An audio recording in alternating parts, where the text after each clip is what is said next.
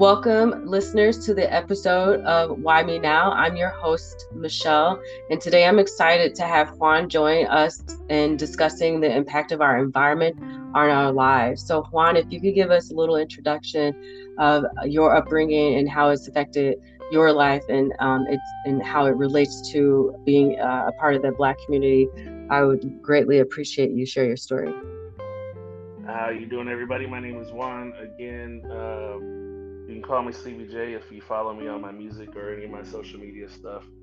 Um, an aspiring musician, I guess is what people would call it. But uh, my role in, I don't know, I grew up in North County, St. Louis. Um, I was born in Dallas, but I was raised in St. Louis, and uh, I don't know. The you know we both went to Ritenour, and there was a lot of different. I mean, sure there was a majority of white people were there, but there was also also a good mix of people from a lot of different backgrounds. So uh, I remember previously you had mentioned how you thought there was a good mix, like you felt like you were kind of like inclusive with a lot of different people, and I kind yeah. of think that too. I do. I honestly do think that we had it um, pretty good compared to the the school systems that I've witnessed um, here in Chicago. It's just we had a really good, well-rounded uh, experience, in my opinion. Like if you think about the Midwest, like everyone always thinks like Middle America is like really white, which is it's true, it really is. But I remember there was Asian kids from like elementary school. I remember uh, Indian kids in high school. Like we we had a good mix of people from all walks of life and as we get older, it's weird because I kind of see like, you know, I never thought about like uh, everyone else's struggles, like because you know you're focused on what you're going through a lot, but like um, for instance, I think you know financially in my household we grew uh, a little tight. Like we, we didn't always have a lot of money, and I remember like hearing a few years ago, Ritenour started offering lunches like throughout the summer like breakfast and lunch throughout the summer, and I was like, wait, what? Like some kids didn't have like those meals when we weren't in school, and that never even crossed my mind. Like even though we were, I knew we were going through hard times. Like I never even thought like, wait, some kids didn't actually get food during those, like when we weren't in school. Yeah, it's pretty sad actually, and they're still incorporating those types of um, programs into schools for you know there's a lot of people that are homeless right now. Like i my sister technically are and my sister's daughter gets you know every privilege because of that reason. I mean they they uh, pay for her busing anywhere she lives they you know obligated to have to come pick her up and take her to school every day. They include food for everything um, in the program after school program. So yeah the school districts tend to cater to those that are in need more so than you realize. Yeah, like I said, I never thought about it back then, and then um, now to see it, it kind of opens your eyes. And again, in my environment where I grew up, it was, uh, I think it was your brother you were probably talking to or somebody where you were saying, like talking about, you know, growing up in North St. Louis and, and, and doing like this is what I would call it hood rat shit, like things that aren't necessarily kosher. You're just doing like, well, I'm just doing what everyone else is doing. Um, and my and my family, it was like either you work with my uncles who own their own business. Like my grandpa started a business of landscaping, or the younger generation were out doing uh, gangster activity. I'll call it.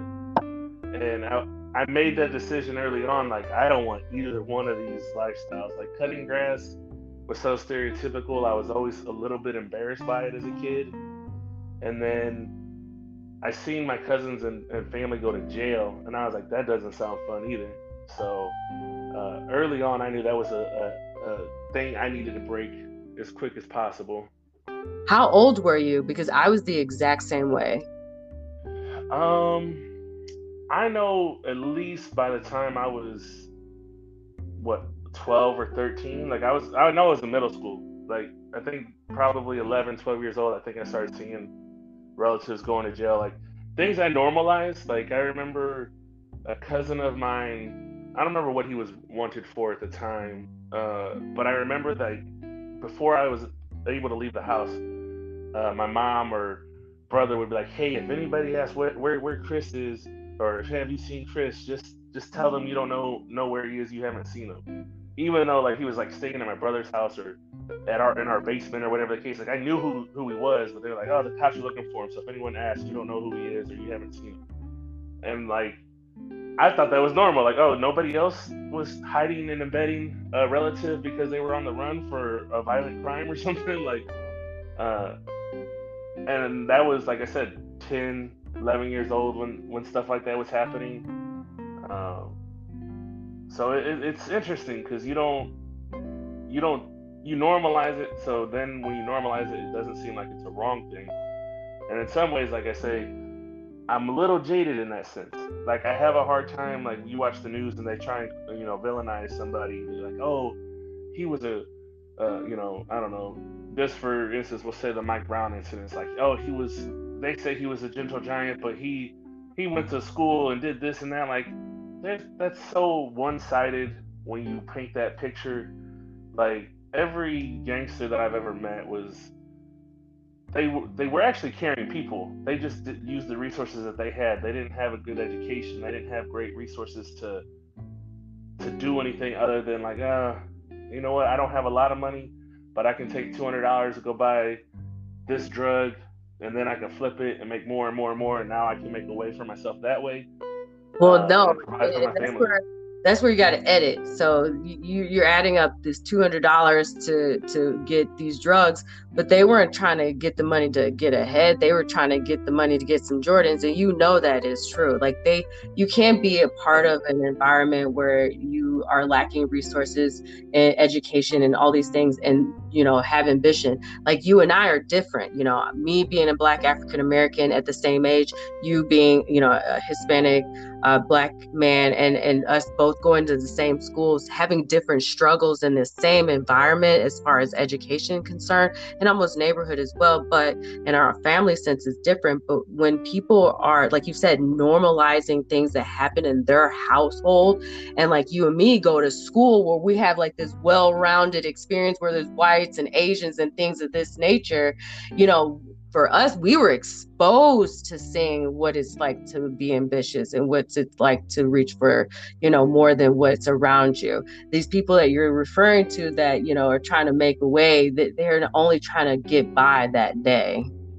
Well, yeah, you're you're right in, in some sense, but I mean, for like I said, most of the most of the ones. So there's a difference. Like, um, so I, I often tell people like I don't know the difference between uh, what you call a man and what you call a gangster because mm. the, the way I was raised was everything that we epitomize as a that's what a man is supposed to do was the same thing as what a gangster did.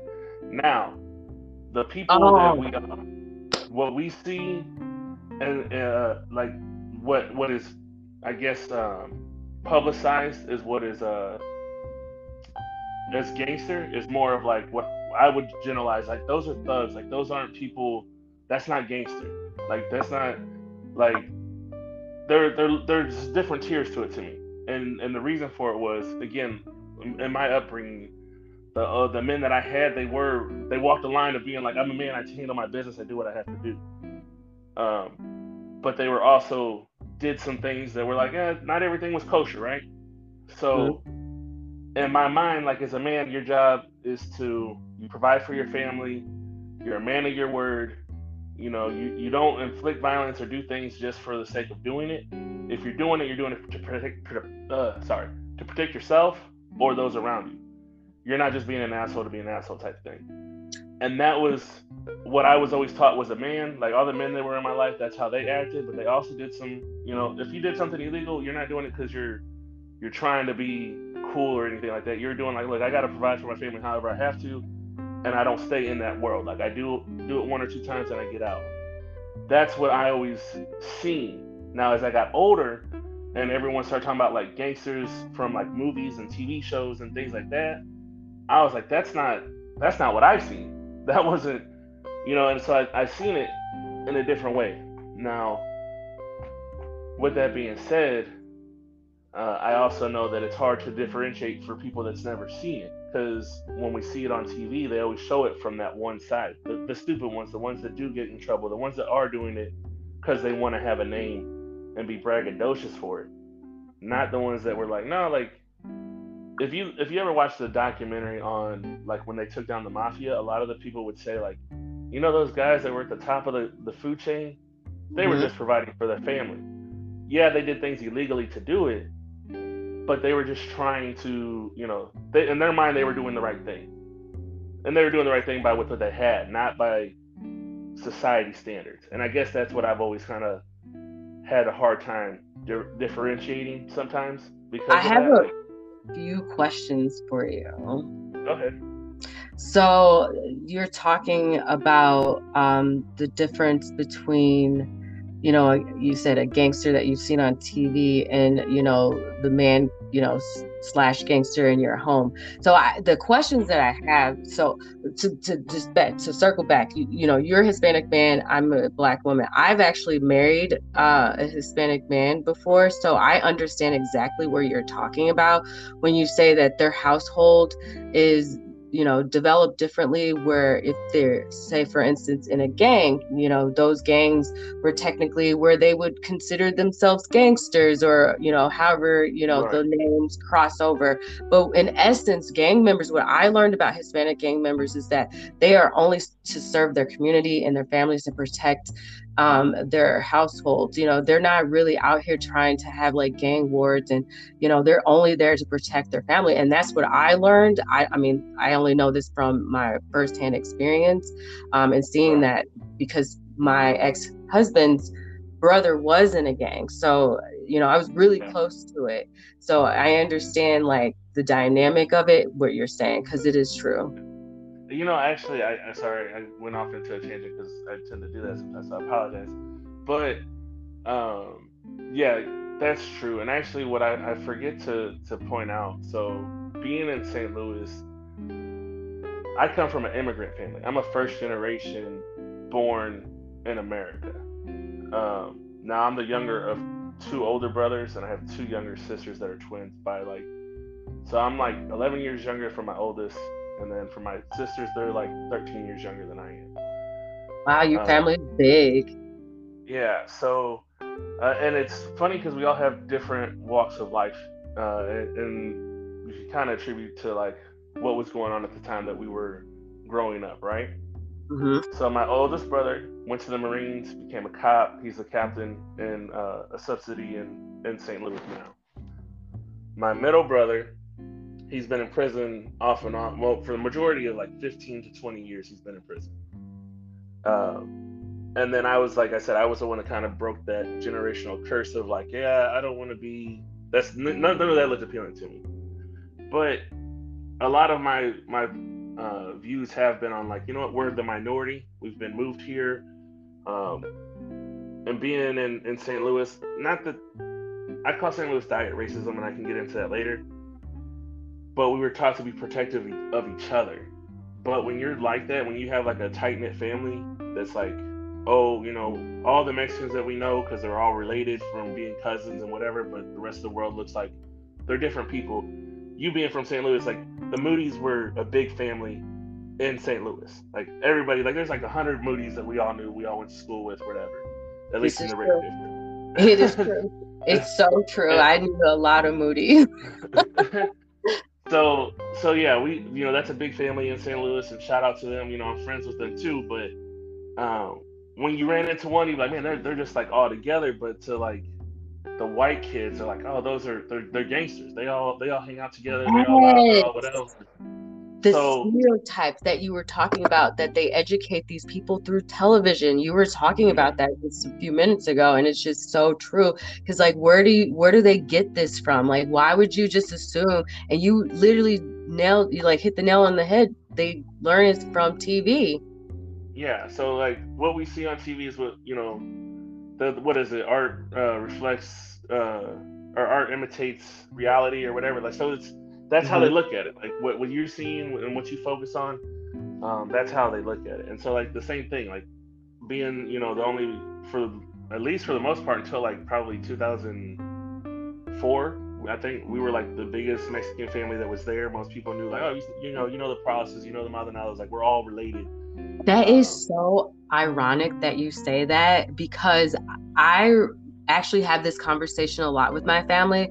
I'm like, yeah, I went to a really diverse school or whatever at Ritenour District, and I was there from, you know, early education until I graduated from high school. But during that period of time, I honestly do not remember a lot of Hispanic students. And I know you spoke right. on like Asian students. I actually had an Asian friend that was my friend from like elementary until high school. So it was sprinkles, but like it wasn't a big like thing but like you said your family was you know large and you know that was yeah. kind of the only reason why i was ever exposed to the hispanic community right so I remember being like before the 2000s, we would tell people like, "Oh, you see a, Mexican family out at the park, you know, come ask about me. I'm sure you'll see it. Like we're all there. Like we were all together. Like, um, that's a funny story in itself to me because um, when my dad came to St. Louis, he was visiting his sister, um,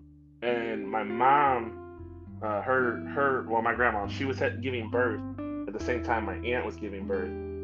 And so my dad and my mom's family met at that time uh, in the hospital, not being a lot of Mexicans around or whatever. So their families kind of like quickly, you know, uh, clicked, and then like uh, a cousin or moved up, and then they brought their family up, and so it's just like that's how the families kind of came together up there, and that's why you know, and we would bring a few friends here and there, so early on, that's where like the, the that population of the Mexicans, like, oh yeah, we are, you know, we all grew up together, so we're all family as far as we were concerned. But yeah, that's a it's a funny story on how that gets started with that. But it, I mean, being in a product of your environment, you're you see certain things that happen, and you just, like I said, you normalize it. Um, even even without me wanting to break that stereotype, I will say I was targeted by police at some point because uh, as I started getting older, they started seeing me more because I'm hanging out with black kids at school. We're playing football together. We're doing you know after school activities. But again, the police are looking at the black kids like, oh, they're the rowdy ones. They're the ones up to no good for whatever reason they put in their head. And then I'm being the the one, you know, there's one or two Mexicans that are hanging out. Me and Marcos probably the only two hanging out amongst all these black people. So I'm sure they're like, oh, look at these guys. They're they're confused hanging out with all the black kids type thing. Um, and, and, but and, and I got tired of being pulled over. And just to add to that, it's like in your experience, like you, you know, you know seeing how the cops treated african americans and you know discriminated against them in your in your company it's kind of like you know what makes them think that they can treat people differently when you have a different perspective the same group of people? It's just like eh, that's what makes you start to become aware because it's just like I'm having, you know, I have no problem with these people, but you have a problem with they haven't done anything. So at a young age, you start to deduce these things don't add up. Yeah. And I think I that's mean, kind of what happened. Yeah. So, like, uh, you know, I got pulled over a lot. Um, you know, like I would, like when I was driving, uh, I'd have one or two black kids in the car. And uh, we knew as soon as we seen the cops, like, yep, they're pulling us over. You know, what they see is they see a Mexican and two black kids. They know we're up to no good. You know, they're searching us for. Or they assume that you're up well, to no good. Yeah, I mean that's that's true. That's exactly what it is. They assumed that in their mind they automatically knew we were doing it, even though all we were doing was going to 7-Eleven or we were going to the movies or whatever the case we were doing. Exactly. You had no ill intentions. Yeah. Um, and if my brother wasn't a cop, I probably would have had a lot harder time. The fact that he was a cop, I got um, a lot of them would let me go pretty quickly once they found out because he was uh, he moved up in ranks pretty quick. He was part of SWAT for a while. He was a sergeant uh, really early on, so that gave me some leeway with not being um, oh like I would be harassed. I can't say I wasn't harassed, but when I once they realized I was in the car, they would leave me alone. Um, but my point to mm. where I was going with this was I did get harassed so much at one point. It did make me start doing things wrong. I did start kind of like, you know what? They're gonna pull me over oh. every time.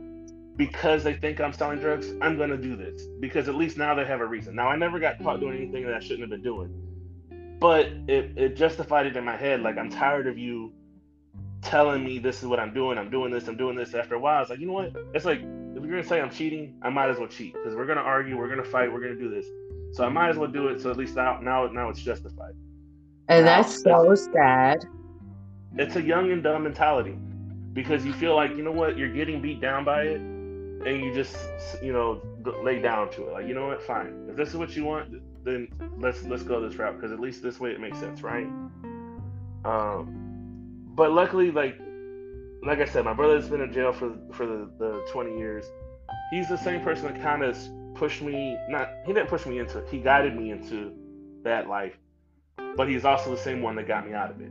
And i, I can't say that enough. Like I, I don't know how many people have a bad influence on them because like oh my older brother does this so i'm following in his footsteps type thing. You kind of do it because you're the little brother little sister whatever. But he was also the same one like once he went to prison and he realized like yo i'm going to jail for 15 years for this this charge that i have like this isn't what you want you this is not you know i gotta check in every day uh, if you come visit me i gotta strip down like he's telling me exactly how bad it is and so he pushed me to be around my older brother that's a cop a little bit more and so again, that that way you what you're around, you fixate on it. You know, I yep. my brother, you know, being around my because my the brother that went to jail, he was only five years older than me. So him being five years older than me, there's just a natural. He's closer to me. I look up to him more than the one that's 11 years older. Because by the time I'm starting able to do stuff, he's already grown out the house, has his own family, so he's a he's an adult. Like he's just an adult in my eyes. Like he's not necessarily my brother, he's an adult. Um, by the time I'm 10, 11 years old, you know? And then right. the other one, the other one is 17, 18 years old, you know, he's closer to my age. So I can talk to him about girls. I can talk to him about like how I want to buy this or I want to go do that versus the adult that's already been out the house for two or three years, you know, going through the police academy and all that. Uh, so naturally, like I said, I took to whatever my older brother was doing. I, now I followed those footsteps for a while. He pushed me out of it early on to get me out of the, that life. So I never really got a record. Um, but it's a, I mean, it's not easy. Like I, I try to do the same thing to my younger cousins. I try to tell them like, you know, those, there, it's true. Old gangsters don't don't last. You know, and I this is something I realized real recently the most infamous gangsters that we've ever talked about, from the Wild West to uh, modern times, they were all young. Everyone thinks about a gangster being like in their 40s, and yeah, sure, the mafia people were like 40, 50 years old. But everybody else, Billy the Kid was like 16, 17 years old. Um, most of those, even those uh, gangsters that were big in the in the uh, mafia times, most of them were in their early 20s nobody really makes it past like 25, 30 years old. Like, and if they do, they're the, the anomaly. Most of them don't make it that far. You're a young adult making dumb decisions, trying to, and, and then they get idolized because they're amongst other kids. They don't realize, like, no, they didn't really live that cool of a life because they didn't last that long. It's a, it's just really strange when you start to break it down beyond it because you're you're so one-sided right in your mind when you're coming up you know you're, you're looking at it from a young perspective and when you're looking from a gangster's perspective that has a limited view of what's beyond his immediate environment because like we keep saying like you know there are those that are aware at a young age like you and me who would you know i know you guys you know something a little bit because you was kind of you know beaten to you that you you're going to be a certain way because the people yeah. you know the cops are like instilling this in you the news is instilling this in you people are right. treating you this way it's like yeah like you say you succumb to uh, the abuse at some point because it's like you're gonna incriminate me anyway so i might as well be a criminal. doesn't that that doesn't that fit to like your willie lynch uh, letter like oh yeah i'm about to go all into it because i definitely think i felt it when you said it i'm like yes this literally ties back to the Willie Lynch letter. This is exactly the type of master mentality that he wanted to, you know, and uh, perpetuate throughout the entire history. And it's been 300 years since his letter has been written, and it still is playing out to this day. Just like you're saying, it was you know beaten into you and that's the entire goal of the willie lynch letter you know the the four criteria that he had outlined in the the document so that it was very um, easy to be able to replicate this and and educate other you know white people or uh, slave owners or however you want to you know uh, portray it because it has been over 300 300 years. And the fact that um, these techniques have been used for so long and they have been tried and true and they still hold um, precedence to this day and makes a huge impact uh, you know on the way people live. And so it is it's really sad to know that these people, even if it's consciously or subconsciously, know that, you know, in order to keep Blacks and Hispanics down in, in their own communities, to keep them separated, keep them in fear, and keep them feeling like they cannot rise against their oppressor. And it's really sad because, you know, it's, it's, it's like how we breathe. Like it's just a part of our lives. Like it's normalized at this point. And as black americans we have like you said, lay down to it. And I am over here like, we need to get the fuck up because it is time for us to, you know, wipe the slate clean. Like, we're not who you say we are. And I'm not going to continue to um, let this letter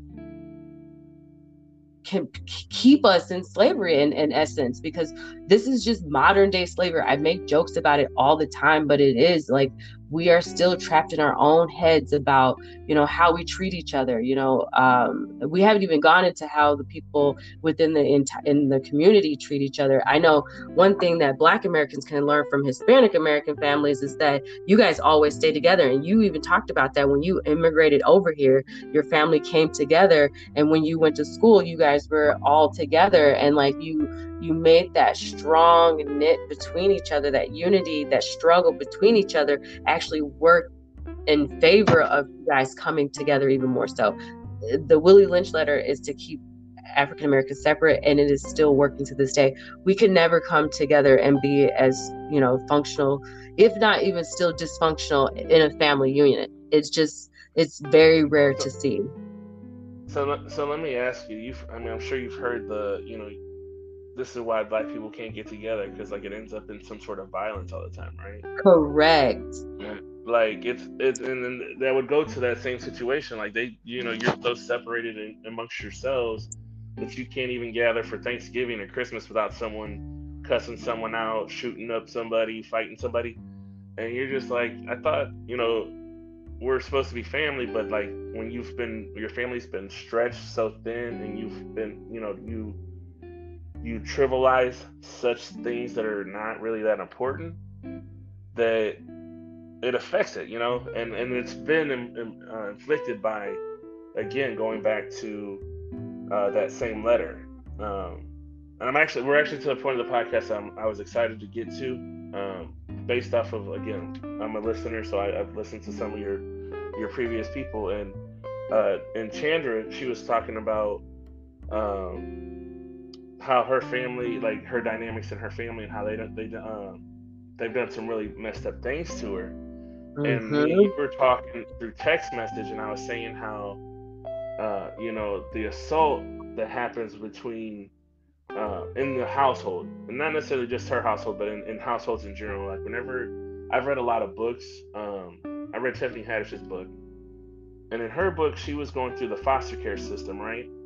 Mm-hmm. And she talked about how she was concerned that she had small breasts.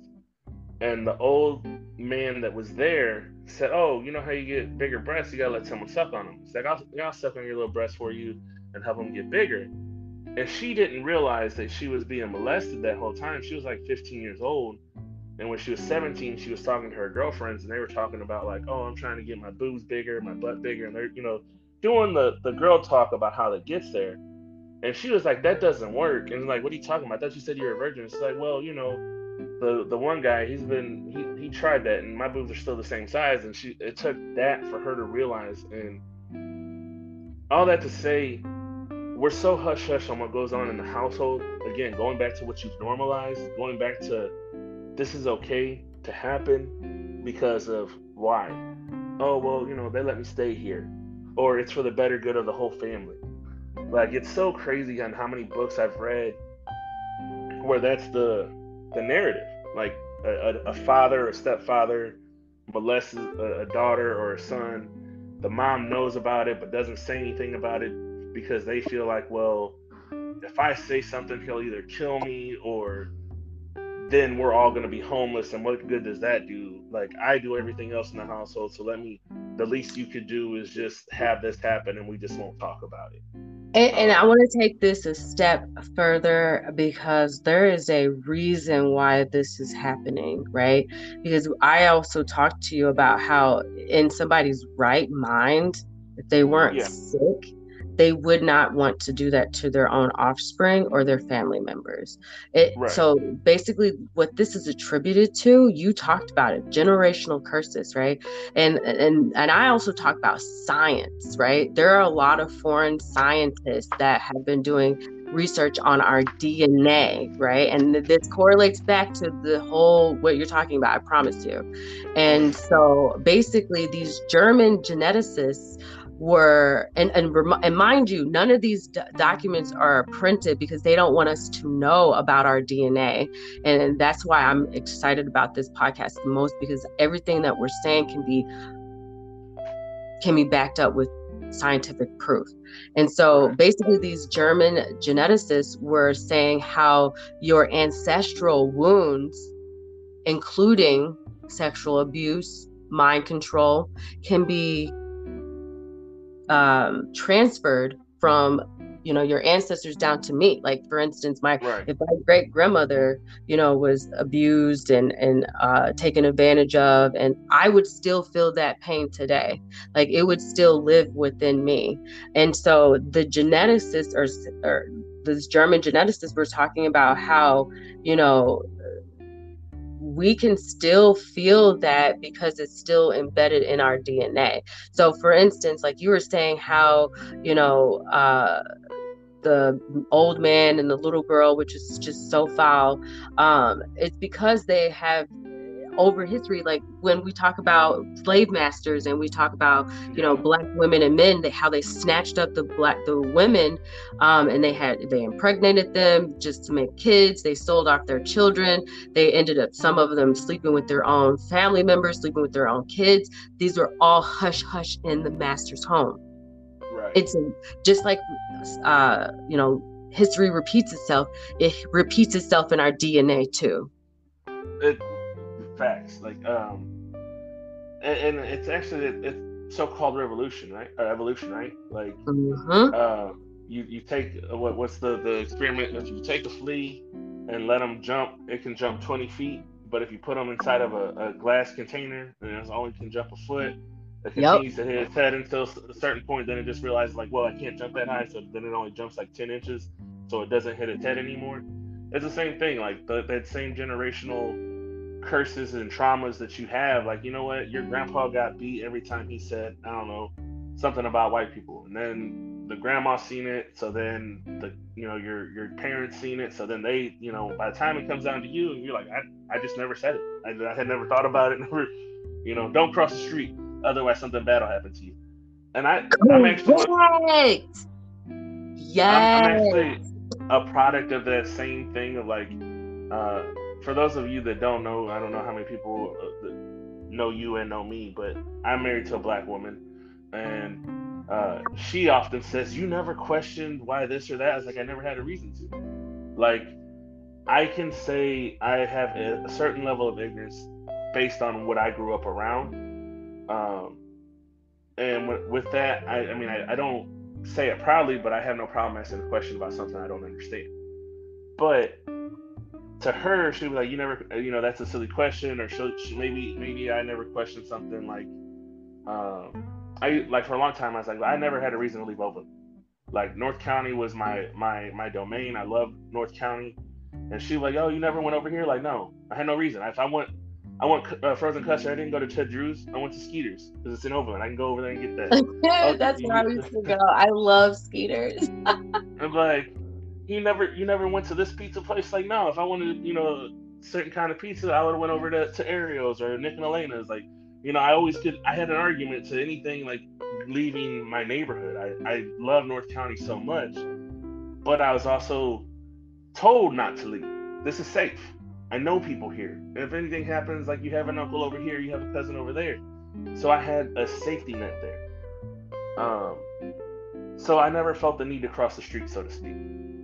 And then once you start crossing that street and you start seeing there's other things to it, now you're looking like, huh, everything I've seen over there, not necessarily that it was bad, but there's still some more to it. And uh, that's it's an interesting thing because again, if you're you're just constantly told like, no, we don't go there, we we don't do that, we don't do this, and then you just kind of like, okay, well, that's acceptable. That's what I was told. I never questioned it, and and that's you know that goes back to that thing like, oh yeah, someone else could tell you a, a, another story about like, oh well, your uncle did that one time and he got you know robbed over here and this and that, and so you just grow up like, oh, okay, well, we don't go over there because that's what happens over there. And um, I want to take it back to your analogy about the flea jumping 20 feet and then when it was put in the box was only hit the ceiling of that glass box. That yeah. is so huge. That visual that you just drew there is yeah. exactly what we're talking about in a huge perspective because at the end of the day, we are the fleas, right? We have exponential power and infinite like knowledge at our fingertips. We have all the resources which are our fucking birthright at our ex- disposal. But we've been taught and put into this box, this flea in this box, that you are actually inferior to all the other fleas outside of this box. And you're also, if you try to leave this box, we will hurt you. Um, right. And if you try to you come and unite with each other as a whole to try to get out of this box, we will crush you. And yeah. so I'm prepared to get crushed because we're getting out of the box if I have anything to do with it. I have never spoken up and said a word about any of this before, but I'm tired. I'm tired of like, you know, running into people, Black Americans, you know, Hispanic, Hispanic Americans that are still asleep. And I just cannot stand it. I just, it's like, come on, guys. Like, it's, the time has come for us to to be aware that the stuff that's happening these societal like challenges that we have to hurdle over every single day is not fair to us and it's not right. And it's time for me and you and everyone else to share their stories because like if we don't what what else is there to come? Like are we going to be squashed? And you know for me for me it's more about it's not necessarily that i want to wake the so-called sleeping up because there's some bliss in not knowing everything.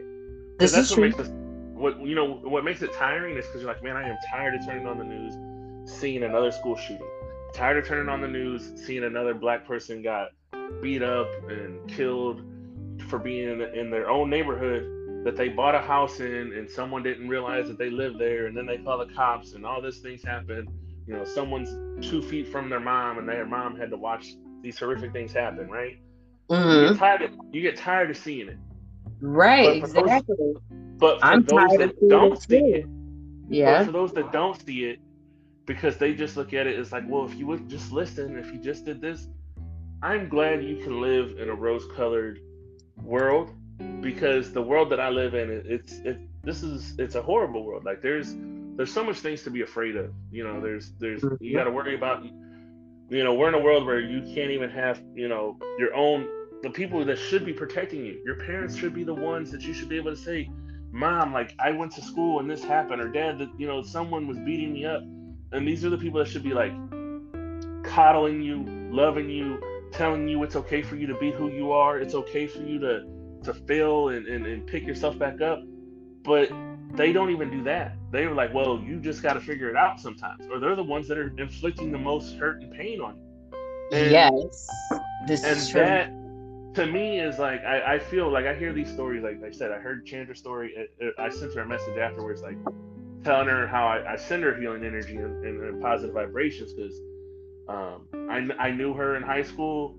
I tried to talk to her a little bit out of high school. Like we're still in contact or whatever, but I just I didn't know that that was part of her story. I don't necessarily know. Like even listening to this podcast, like I don't know all of your story, and I'm, I was like, oh, I didn't know that about you. I didn't, I didn't realize that. Even some of your relatives, like I, I knew them. I didn't know you guys were related.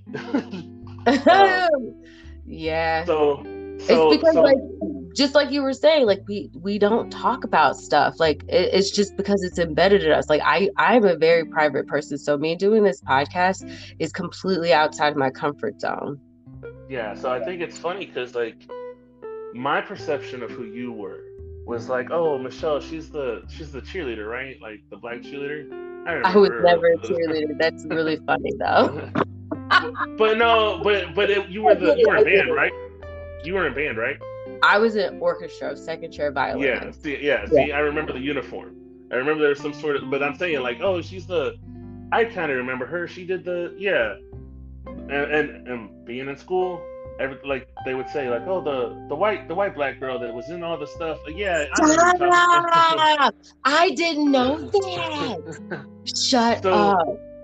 So that would be because it wasn't what everyone else was seeing. Everyone else was looking at you know the again the Moody's or whoever and how they acted and like oh that's that's the normal that's how how, how black people act and then wow. you got someone else over here saying like you know what I want to join the council I want to do this I want to do that you want to know like, oh, why? Oh, yeah, you're Carlton you want to know why I did it do you want to know why I did it because I didn't want to be a product of my environment. At the age of right. 11 and 12, I said, okay, 11, 12 year old, guess what? I played the violin. I was smart. I was really intelligent. You know, I'm like walking around a little prodigy. So I'm like, but like you said, we're products of our environment no no resources you know poverty yeah. lack of all this etc i see this at this age and i'm like okay well i don't want to do this forever. I don't want to be poor forever. I don't want to you know be alone all the time by myself. I don't want to feel like nobody wants to be around me. I i guess basically what i need to do is go out and get an education because that seems to be the only way out of this situation. Mm. so I told myself I was going to be the captain of every sports team. I was going to be the leader in everything that I touched. I was going to turn everything into gold. I did that. Yeah, and, and uh, I I seen it, and I, when I when I heard you say, say it before, I said that makes a whole lot of sense to why you were breaking the so-called stereotypes, right? Yes. For, for but me, unintentionally, only for my selfish gain. I had no I, I had no intent on helping anyone else because I was like nobody else wants to help themselves. Like what am I supposed right. to do? I can only have me right now. I'm 12. Like I can't really think beyond myself. Well, anyways. I was just talking to my brother yesterday about that, and um, we were talking about how um, if you had a lot of money, this happens mostly in minorities blacks and Mexicans typically do this, right? Um, you, you, you become a, a, professional professional, like you're making a million dollars a year, multi millions dollars a year, whatever it is. Athlete, you you get a Fortune 500, whatever the case is. And what's the first thing that we all do? We go back to our mom or our dad. If they're if they're together, you luck out. You only have to worry about one one big bill if they're separate, well, dad and mom aren't together, so I gotta, I can't buy dad a house and not buy mom a house, and I can't buy one a car without buying the other one a car. And you, you take care of them. You, you do everything that they, you feel like I owe them everything because they sacrificed so much for me to go to college, or they sacrificed so much for me to go to these different schools and everything for you to become the success that you are.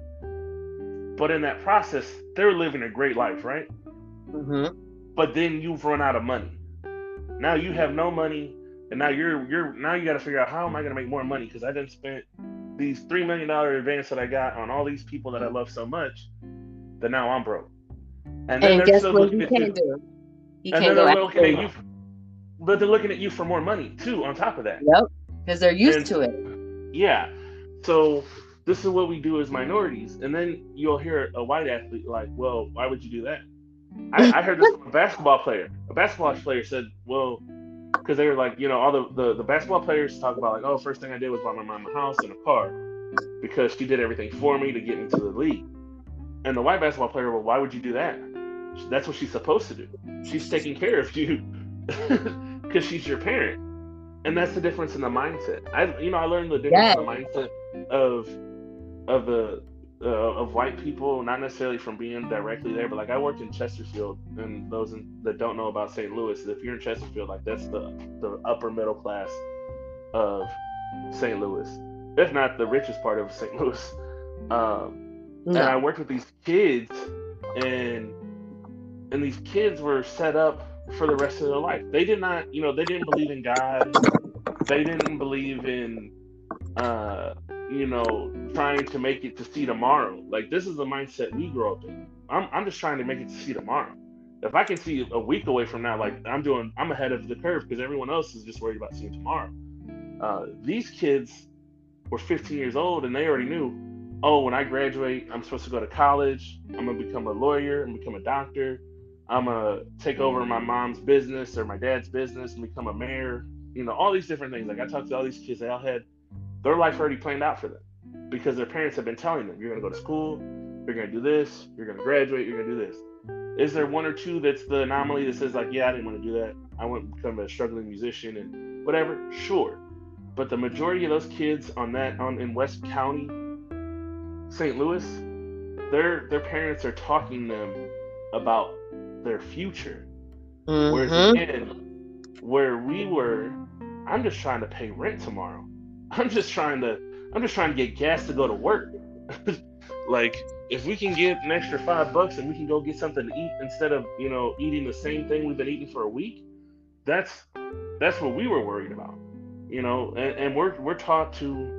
Um, I love the spirituality episode you had because thank you. I'm there with you. I'm there with you in the sense that recently I asked my mom because. So who who do you look at and say are the most Christian people? Like I'm asking you. Me? Um yeah. in our in my immediate family? Just so like if I was to say, okay, you look out at a Christian in your mind, you're probably gonna say black and Hispanic right off the top, right? Yeah, so that's a whole nother segment for me, brother. that's a whole nother segment because you got to believe in Christianity before you. But but no no no no no no. I'm, yeah. I'm just saying like if we were just to say who who are your Bible thumpers? Nine times out of ten, who are the most? They're gonna name you. Oh, you're, you're named you're named Joseph because of uh, Joseph in the Bible. You're you're named uh, Michael from Saint Michael you're, and Maria, Maria. Yeah, yeah. So yeah. these are the people, and then let's go look because we're, this we're on this podcast. Let's let's go down the history. Who are the ones that are forced to indoctrinate themselves into this religion? The blacks and the Mexicans. Why? Because we wanted to keep them enslaved. You know what? We we have documentation saying, you know what they, they put in the Bible?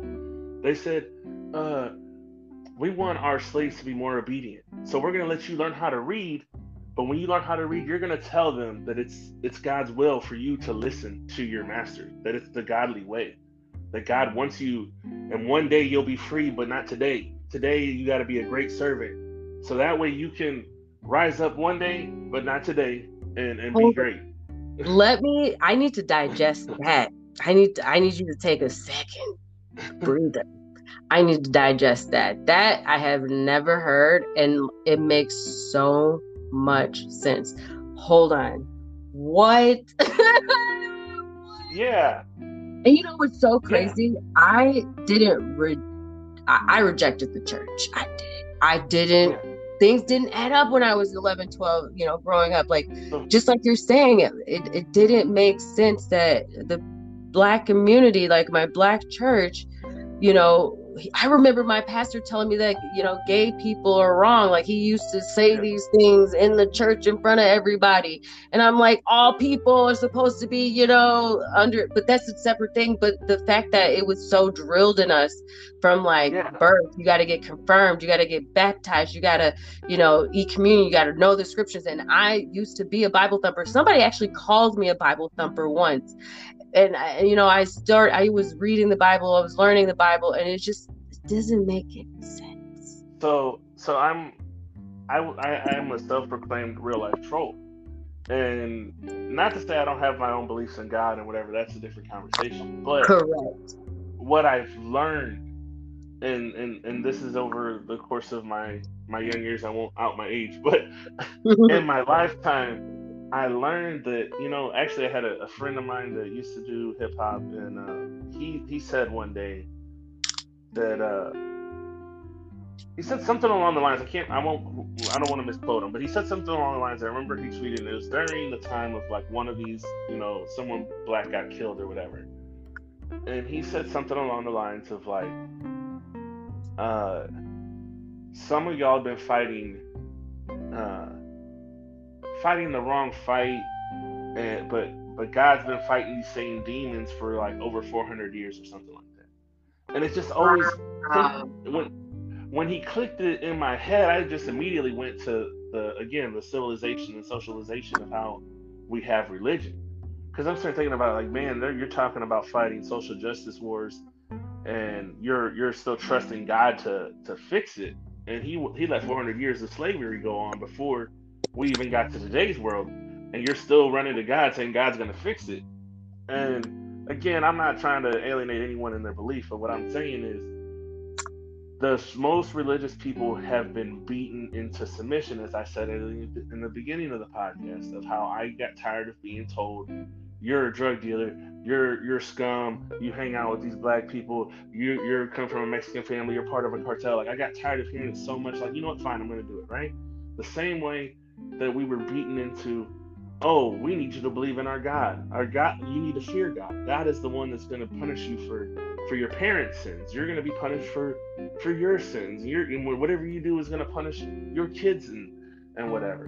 Um, I always thought it was weird, like that black people were forced to believe in God, and they hold on to God for dear life uh, as a Christian. But I was like, but in actuality, you were beaten to believe into this God, and why do you do that in a world now where we have the ability? You know what? I'm not saying you don't have to believe in Christianity, but have you thought about exploring Buddhism? Have you thought about exploring some other religion? Maybe yeah. looking up African religions just to kind of see if, like, you know what, this one fits for me. I like the way this one is. Again, we don't know who's the right one to pray to or whatever. We just go with what feels right for us. Well, I look at the one way that I typically talk about theology, the study of religion and spirituality, um, is to look at the ultimate goal of all of these different religions. And, and that right. I think that is what I always lead with because it's just like there's too much to even go into. Um, I've met Buddhists, I've met Muslims, I've met people that converted because, like you said, they you know became aware that christianity was one way and another uh, religion or way of living was different that actually um, tailored to what they you know believed in. And i think a lot of times people don't have their belief system um, outlined and detailed and know where they stand and, and a lot of times that's tailored back to the fact that we're fleas in a box and we don't we don't we have all these limiting beliefs anyways um, that they can't really um, think outside of that and it's really yeah definitely. I, I, you know, and then for me, like with Mexicans, they're my mom. Be a Mexican. That's I, I keep referring to Mexicans. I don't, I don't want to speak for everyone, but in my household, thinking about it, my mom being such a devout uh, Catholic, and I, I, I told her when I was probably 12 or 14, somewhere around there. I remember probably more like 14 or 15 because I think I learned about it in uh, civics or not, right, whatever was after civics, so some social studies class about how the Pope used to take money for penances so you could get into heaven. And I was just like, well, that doesn't make sense. He's not God. How is he going to take my money and say, like, yeah, you give me, you know, seven pieces of gold and I'll forgive your sins. I'll talk to God for you you're good. And from my understanding of the Bible, it's like, oh, if you just pray through Jesus Christ, you're going to be forgiven for your sins. So I don't even need to do all that. But uh, going through the idea of like we learned about the the missions and the crusades through through uh, Mexico territory and how you know you start learning like you know what we're not supposed to I, I, idolize uh, anyone other than God, but then whenever you start seeing like there's paganism that represents in Christianity because they, you know, oh well, we have to have a, a symbol for, you know, they assimilated all of our our backgrounds into Christianity so that way we would take to it. When you start looking at uh, what they, you know, speaking in tongues, it's uh, a language that they didn't understand and like, oh, well, that's a godly godly language. That's that's what that is. Or um, with the with the Hispanic community, whenever we're like, oh, Mother Mary, you know, she's she's the mother of Jesus, and we're you know we pray to her and Jesus Christ to help to get to our forgiveness through through through God because you know we're not worthy, but Mary is you know so loving and, and understanding, and you just start thinking about it, it's like man, we were beaten into submission to have this. You know, uh, a, a, Mexican was, is, is a native. Before a Spaniard come over and, and raped and pillaged them, they were they were natives, so they were praying to the sun, they were praying to the trees and whatever. But now they say, well, yeah, we can't do that. You're gonna pray to our God. You're gonna pray to our Jesus, and this is who who forgives you. And if you don't, you'll die. So it's pretty easy, right? You just, well, I don't want to die, so I guess, all right, Jesus is the guy's name. All right, cool. And now you have a mm-hmm. whole generation that goes on and on and on. And all that to say, I asked my mom recently, like, why she never tried to find another religion. She's just like, I like it. It mm-hmm. works. And I, and I accept that. Like, mom, if you if it works for you mm-hmm. and that's what you're okay with, I don't. I've I've walked away from it. I tell people, yeah, born and raised a Catholic. I'm not a practicing Catholic. Uh, I am more of an agnostic. I believe in a higher power. I believe in there's something that I can't explain. I know that there's, you know, one plus one is two, and I can't explain to you more than that. You know, like I I I, I explore um, the idea of uh, of tarot. I explore the idea of yep, uh, yep, yes, of, yes, of your inner spirit. I explore like actually this last year I've taken time to actually start reading more of um, what they call uh, which is about uh, it's a mixture between Christianity and and native uh, healing, but it's more based in the uh, native healing more so than Christianity. But they they kind of tie together because of you know the passing of it. But it's more of like a shaman type of thing, and so I've explored more into that because I feel like well the natives were here for hundreds of years before anyone so-called discovered them and so whatever literature I can get on reading their natural remedies and whatever, not I don't neglect that, you know, modern technology has some benefits to it too. But if I can explore something that if I can get rid of a headache without having to pop a pill, I want to do that. If I can learn to read energies uh, because I've I've done enough studying to kind of see it and it kind of works for me, like that's what I want to do. Like anything I'm, I can do to better. I would consider myself a shaman. Um, okay. and I'm so happy you brought this up because the um the the quick definition of a shaman is just a person regarded as like having access and like influence influence on the world of good and evil spirits and uh, it's they usually go into like a trance state they do rituals and practice divination and do a lot of healing. And that's exactly what i do in my tarot business. It's not just flipping cards and like telling people future predictions. Like it's like you said incorporating that spirituality that you know just human decency and just like um it, it, it so to to your point it's just kind of like you know understanding yourself versus like these religions and what people are telling you you're supposed to think and and be and live if you start to switch that over to who am I? How do I relate to the earth and the in the sky and the universe and the stars and like really align yourself with that way? And I feel like that's when people start to become aware. It is not like, you know, just uh, just knowing the Willie Lynch letter or just knowing your product of your environment. It has to do with that uh, the self awareness part too. You know, um, exploring who you are, what you believe in, you know, removing those limiting beliefs because that's what you've been doing. You're stripping away uh, what was once put on you as a like a, a straitjacket at the end of the day because it's making us mentally crazy, literally. yeah, yeah, you know, um, we got sidetracked from what I was originally trying to get to, uh, but my point yeah. to to what we were were saying earlier was, uh, you know, the people that are asleep. I don't necessarily want to wake them up because again, that sleeping, if you, you you're you've got a privilege to being naive to what's really going on. But I do want people to know that there's somebody out there like them, like that they're and not alone because that's that's what happens. Like when you're awake and you see all these negative things, these connotations and things like that, you feel like, man, does nobody else see it? And then you're just like, it depresses you. It hurts you. Like you're just like, man, I just want to. That's what I'm saying. Like that's what I'm saying. Like in order for you to be awake, you have to and and a, you know see somebody like you know us. Like you have to be yeah. aware. Like you have to be well, like at least waking up because like you wouldn't want to see, you know, the truth of you know somebody else doing uh something. And I'm losing my train of thought right now. But my point is that they have to be some like level of wanting to wake up.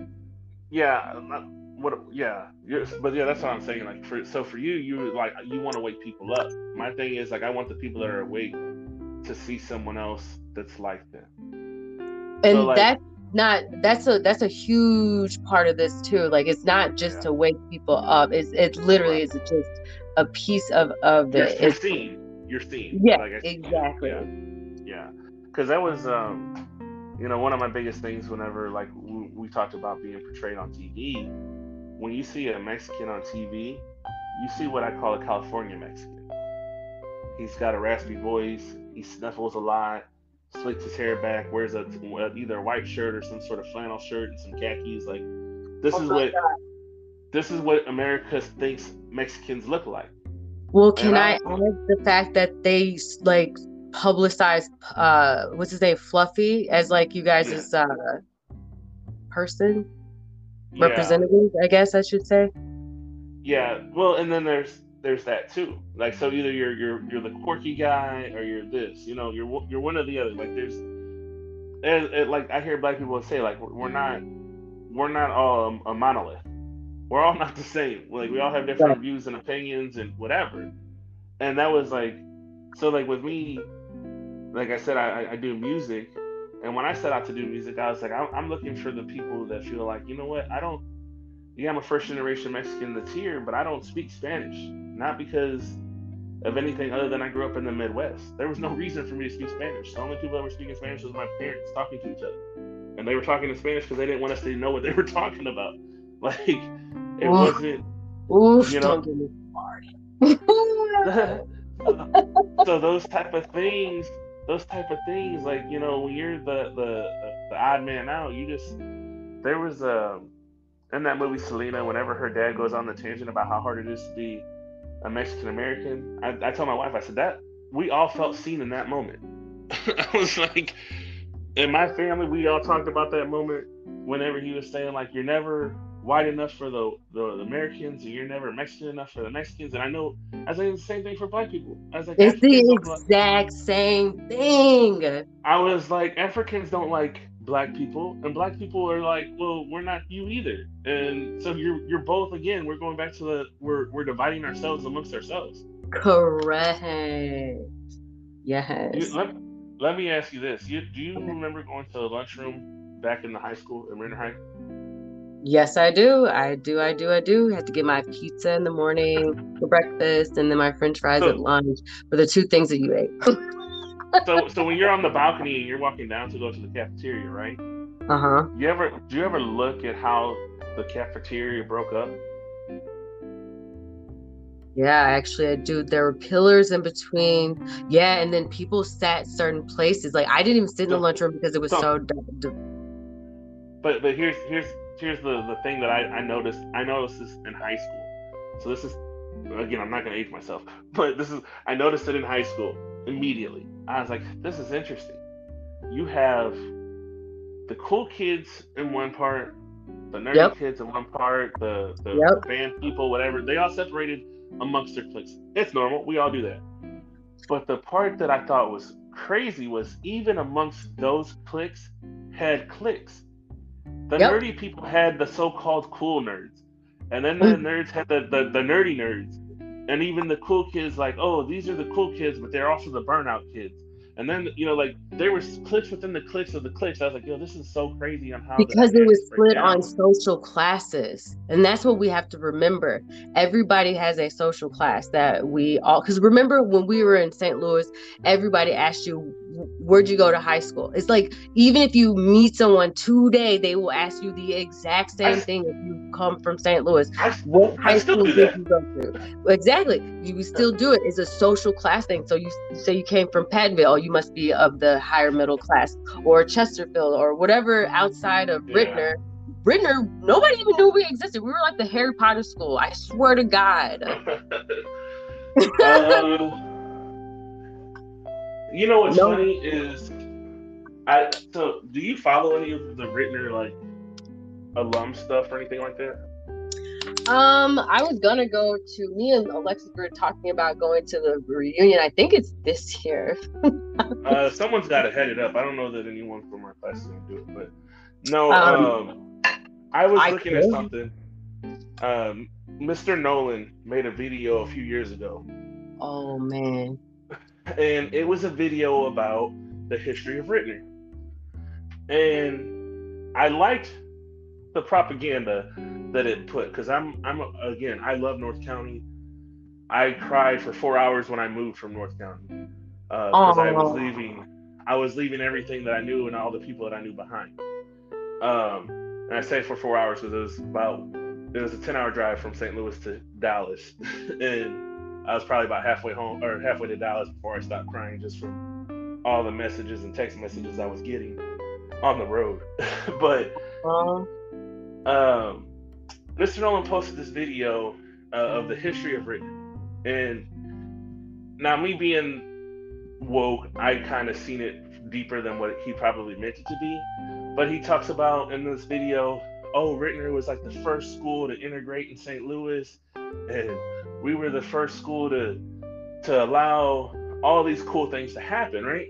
Uh-huh. And the un- the underlying truth to it was they were the first school to do it because they were too poor to not do it. Wow. Wow. Like, that's the unfortunate part about it. Like Ritenour was a school district that wasn't necessarily supposed to exist, but it was a way to kind of keep everyone that was there out of their other so-called elite districts. You know, uh, uh, Normandy, by the time we left St. Louis, wasn't what it was when it was in its heyday. And its heyday, it used to be a white school. Now, by the time it left, it was a barely a school district in itself, and it was predominantly a black community by that time. But at one point, it was a white community. Most of St. Louis was white, obviously. But I know people. My wife's family was like one of the first people to move into the Wellston area when they were still all white people there.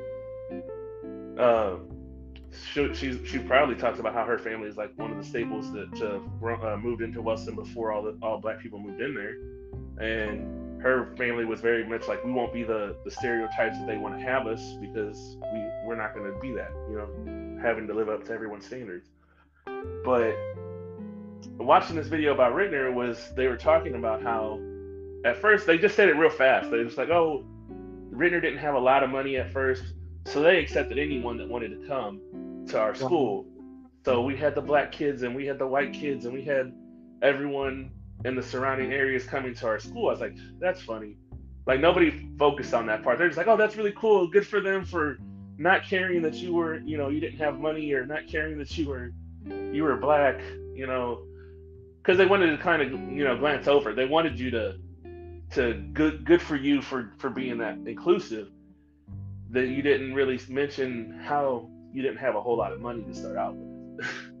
and that that was the only reason why you did it and it wasn't right. because you felt like oh this is wrong to oppress and yeah. not have these different nationality groups go to school but right. because you had no other choice and that's just disgusting but, um, but uh, don't get it wrong I, again I, I mean it's, it's, yeah yeah. I don't i love Ritenour i feel like we were blessed to be able to even go to a school like this because a lot of people don't have football fields.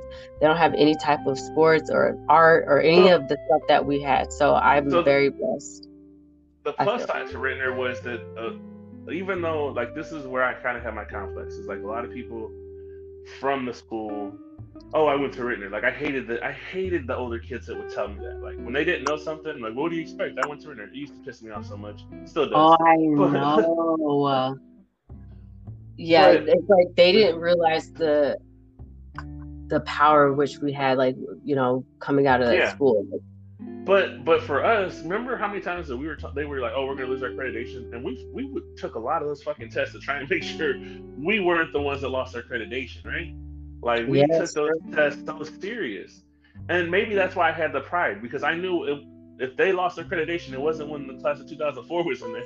like we were basically. We were, like we were we we we were in there trying. We were we definitely were trying not to be the ones that that messed it up for everybody, but when you when you are that and you have that pride in yourself like we were there was things that we did that like oh we were proud to do some of the things that, like we have an impact we have a history i don't know how many other classes have cool things they can say i know at wyland elementary i, I helped create a, a they had a, a collage um, mm-hmm. a mural collage that we all put like we did drawings and we we made the clay and everything and mm-hmm. i actually I'm proud of it because I had a, uh, an actual I drew a blind kid and actually put it on the wall. So I know for a fact mine actually got on there, but I, am proud to have that part of a, the legacy. Also, part of Wyland, which I don't, I wish they would have put in that video, was um, Ritenour allowed uh, a kid with AIDS to go there, even though a lot of the people in the community didn't want him to go there. Uh, and I feel like that's something you should pat yourself on the back for. Like this is during the 80s when nobody knows anything about what AIDS was. um, and they said he deserves to have an education. He didn't live to see past eight years old, but he still was allowed to have a normal life until that point by going to Ritenour. I know this story because that kid was my cousin that oh, got a blood transfusion. He got a blood transfusion, and you know uh, science wasn't what it is today, where they didn't know about uh, screening blood. They were like, "Oh, donate blood. Somebody's going to get it. And it's going to help somebody's life." And then before they started doing screenings, the guy had AIDS. They didn't know. so, um, but all that to say, like, that's why I have such a deep love for Ritenour. I have a deep love for North County because there's a history that I know that, that my family has a legacy to it but I never wanted to be. Yeah, it, I don't know. It, it's that that video was just kind of interesting that they like what they chose to share and what they didn't chose to cho- choose to share. It was interesting, and I was like, I wish I could get to, to change. You have to send me that link. I have to look for it. It's been a while since I've seen it, and I've had other people talk to me like, "Oh, I thought that was kind of cool to kind of see all this history that Ritenour had behind it." And yeah, you know, I think Graham was the one that told me about how like when asking about what school you go to was a, a social construct in St. Louis. Like it's a way of knowing how much you know where you come from, your background. Like it's kind of embedded in classism and racism. I had no idea. I just knew that was the first thing he said. Like, what school did you go to? But that's what I I met somebody down here recently. They said they were from St. Louis. So where? And you know, it's more or less to check to see like if you're really from St. Louis or you're claiming St. Charles or something like that, saying you're St. Louis. But you know, oh, I went to this school and that school. Yeah, we did. We did have it. We did on a on a good scale. We were on the higher end scale of schools when it comes to like education. You know, like, nice uh, talking about. Um, a lot of people didn't have that. So. I will say, like, do you think, do you ever look at, like, we're adults, we interact with a lot of people. When they don't know something, do you think, like, what school did you go to? Because, like, we learned this in, in middle school and high school. Like, when I hear these, these debates on, like, taking things out of, like, uh history class or taking this out like we don't want them to learn about black history and this like didn't y'all learn about this like I don't know. Like, there's just certain things like I hear, and I was like, I know we learned that when we were like in fourth grade. Like, that's how do you guys not know this? And I was, and I go off of like we. I know we didn't go to the best school because we were still reading out of old books. We were we were lucky when we were getting our computers. I know, right? Um, I don't. I don't honestly know. Like you you don't you've never like like heard something and be like, I know I learned that like in high school. I learned that in middle school. Like how did you like I don't know. I'm thinking um there's so there's so many gaps in people's education. I mean, I feel like there's gaps in my own education that I'm still learning from people and I'm like, we didn't have that in our school. But yeah, like I, I have I ran into people like that? Absolutely. That's why I'm that's why I'm keep saying like a lot of stuff that we had, a lot of schools don't, especially here in Chicago because it's a city like they don't have like sports like we do. Like i feel like sports is so important because you learn how to work as a team and collaborate and go after a goal and succeed it and actually be able to accomplish and you know uh, reward yourself. And you get that uh, cycle within your like that normalness and you a lot of people don't have that. And, and i feel like not knowing how to work with the team i've learned uh, a lot of people don't have that skill set which i feel like is important. I feel like that's the one thing that i always run into yeah, I, I just like I said, there's some stuff that I feel like it was so normalized in what we learned in school that like, how did you guys not know that? Like that was. Give me an example. Um, like I'm trying. To, that's what I've been trying to think of. Like, I want to say, I'm trying to lean more towards. I know that um, there was something somebody told me on one of the podcasts that I didn't know, and I was like, well. I, and it was like I went to school and I should know that. And so I feel like, like you know, like like for, like like for instance, like the whole purpose of Juneteenth, right? Like, Ooh, this is what how, I don't know anything about. So you didn't like you didn't know that it was like why Juneteenth was, or do you know like you know? Now? I know nothing about Juneteenth. I'm not gonna lie. Okay. I don't. Oh, I knew okay. that they so, merch for it. I knew that they were celebrating it in June, but I, nobody explained it to me. I didn't do any research because I didn't understand why it was just an explosion of some day that I did not ever heard of before. So the the Fourth of July is a celebration of obviously uh, American Independence Day, right? It's not yeah. technically the right day that we got it. That's just the day they chose to celebrate. Right. Juneteenth is similar in the sense that slaves were free for two years before they were actually told they were free. So on top of not telling them that they were free, they kept them there and didn't tell them and for two years. Um, so the celebration of Juneteenth was when I, I, think it was Texas and Mississippi were like the last two to to not tell their slaves. They were like, yeah, they're free. They can go anytime they want to, but they didn't want to tell them because if they told them, then they had to tend their own farms and they would go broke. so there was a declaration by the president at that time to let them know so that way they could go on and, and, and start their life. but all that to say is I remember from history in school was Missouri was one of the last states to ratify uh, to end slavery.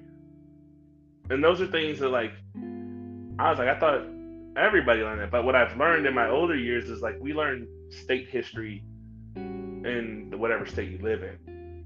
And it makes sense if you went over every state history in your 12 years of education, early education, you would know a whole bunch about a whole bunch of different things. There's 50 states. and that's a lot of information to try and cram in there. Um, the thing I didn't realize is also your curriculum is based on, at least in Missouri, um, your parents say what you want you want your kids to learn. Um, they go to like, well, they don't. I mean, my parents weren't wasn't a, that active in it, but they have council meetings where they're like, yeah, you know, this is the curriculum that we want to want our kids to do. But like, let's say they said that if all the families in the community decided that Romeo and Juliet was now a toxic ass book, and we don't want our kids to ever read this because it's a it's a bad example of, of a relationship and I, we don't want our kids committing suicide over love, they would just strike it from the book curriculum and they would just read a different book.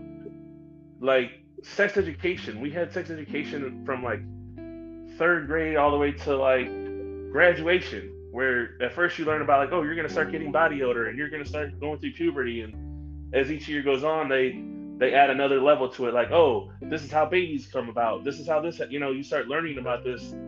But if you you could have gotten, if you were the one kid your parents didn't want you to learn it, they would sign a paper like, now my kid doesn't need to learn this. I don't want my kid to learn nothing about this. So you're saying this now. How would the parents necessarily need to be a part of the choosing of what is on the curriculum? Because I feel like my answer would be they would have to be on the stu uh, the what is it the parent um, board or something like that. Yeah, yeah. Um, so, okay, so, so like, when has a when has a black parent or a Hispanic parent shown up at a parent teachers conference to say, "Hey, this is the curriculum that we wanted to, our children to learn." Uh, I've never heard of such a thing, but you tell me. I've I've never heard of it either. Uh, again, because you know, minorities, what are we worried about? I'm worried about paying rent. I'm worried about feeding you. I'm worried about someone not paying their child support. I'm worried about like, my, my husband going to jail, my kids not having yeah, a, yeah. you know, those hard life situations. I get it. You, you know, actually, the person I found uh, a few years ago that actually really blew my mind, um, which again, like, so again, I grew up around my best friends were all black, and that sounds like a racist thing to say, but like I just nope. that's who I played football with. It like you have to know the dynamics of where we grew up to to for it not to sound that way. Like if you hear it, it sounds like you're just trying to justify something, but like if you knew where I grew up, you knew who you know who I hung out with, then you, it would make sense, right? But and just that, it, like I hung out with all Caucasian people, like because I wasn't accepted in the black community, like at all. Period. Blank. Because you talk, Never, you talk proper. exactly. I've actually at, at, young ages, like I've always been asked by other kids, black kids, why do you talk white? Well, this is what I sounded like when I came out the motherfucking womb. I don't right. know. yeah, my wife, my wife is like in her family, they they say she's white all the time, uh, because she talks proper. Um, but yeah, like it's a it's a thing, right? Like we all know that this is a thing, and uh, and I actually had a, uh, my best friend uh, from middle school or elementary school to middle school, high school, whatever. He wound up one day. I called him like, "Oh, you're not white, or you're not black, you're white." He he ripped me a new one. Learn again I, lessons that I learned, lessons that I learned, and I I, I took that lesson and I, and I evolved from it. Again, I have no problem. I know I say ignorant things. Sometimes I say it on purpose. Most of the time, I don't mean to offend anybody if I say something ignorant, and if I do, like I I have a grin on my face, like I know I'm about to troll somebody.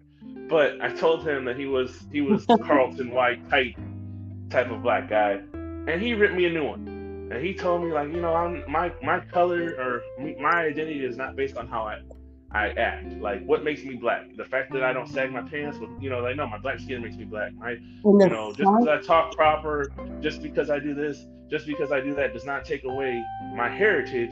Don't fucking say that. And after he told and me that, I, I was like, oh, I would have been even more. I would have been more offended by the fact that you you uh, help to perpetuate the stereotype that TV already has tried to put on us, and they say that you know, in order for you to be you know sophisticated, smart, you have to be associated with white.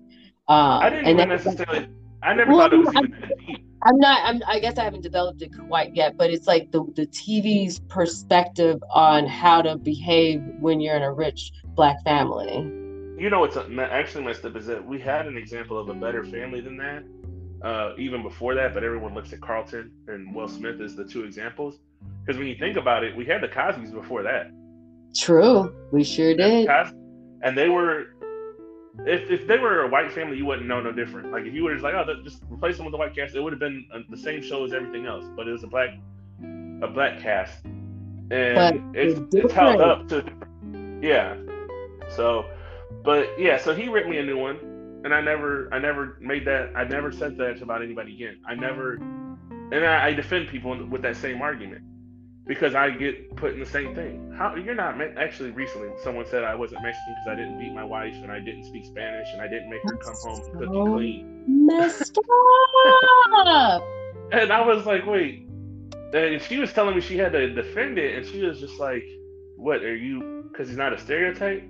Would you feel better if I told you my brother-in-law had a kid at 13 years old and has tattoos and been in prison for the last 20 years, and they shut him up because they felt stupid after that. They were just saying like, well, we just never see that many that are like that. That's all. And that goes back to your point when you talked about earlier. You were saying how people were trying to, you know, the cops were treating you a certain way, and over time you just kind of yeah. succumb to it. And it's just like, no, I'm aware now that I'm not going to allow that to happen. Like, you're. Uh, yeah, you know, after I grew out of that phase, I actually welcomed getting pulled over because I don't know. I was like, I kind of got off on the idea, search my car. You ain't gonna find nothing. You're gonna look stupid. Like, and I, I kind of like making them look stupid because like you're not gonna find nothing do it. I don't care. Do what you want. Like you're just inconveniencing me for a few minutes. Like let's get get it done, and get it over with. Like luckily I never had the encounter where someone like tried to plan anything. And again, thank God that my brother was a cop and that's probably whatever what what stopped them from ever taking things too far. Um my friend Frost will tell you another story about how one night uh, it got real with the cop, but uh, it's it's funnier when he says it than than whenever I say it. But yeah, there's there's instances uh, in them situations like I could tell if I could tell you, it'd have to be a whole nother podcast talking about the times I got pulled over and the scary moments that I had with those. But um, yeah, yeah, like I don't, I, I don't I don't label people based on like how they talk. I, I will say, like with the the N word, um, when you hear a white person say it and people get mad about it, I was like, you know, people don't get mad about it whenever they know that it's like it's said two ways. The, the two ways that they get said, it, that's when people get mad from my experience. One, if they say it and they say it in a racist manner, obviously that that offends people. The other way that people get mad is they know they're saying it trying to be cool, but it's not like a natural thing. And I don't know if you know what I mean, but like the, yes, I do. The white, yes, the white kid that grew up in the middle of whatever project or whatever neighborhood that you know, like he legitimately grew up around black people and he just like talks exactly. He mirrors his uh, environment. He's a product of his environment. Correct. No one ever told him that it was wrong, and you can hear it how he says it. The inflection of the word lets you know. Oh, he don't mean no harm by it. He just grew up in a neighborhood where that's how they talk. Correct. And me, I'm a black American woman, I would never say that. Not even in yeah. like a like a joking conversation. I just don't feel comfortable because it's not the way that I was raised.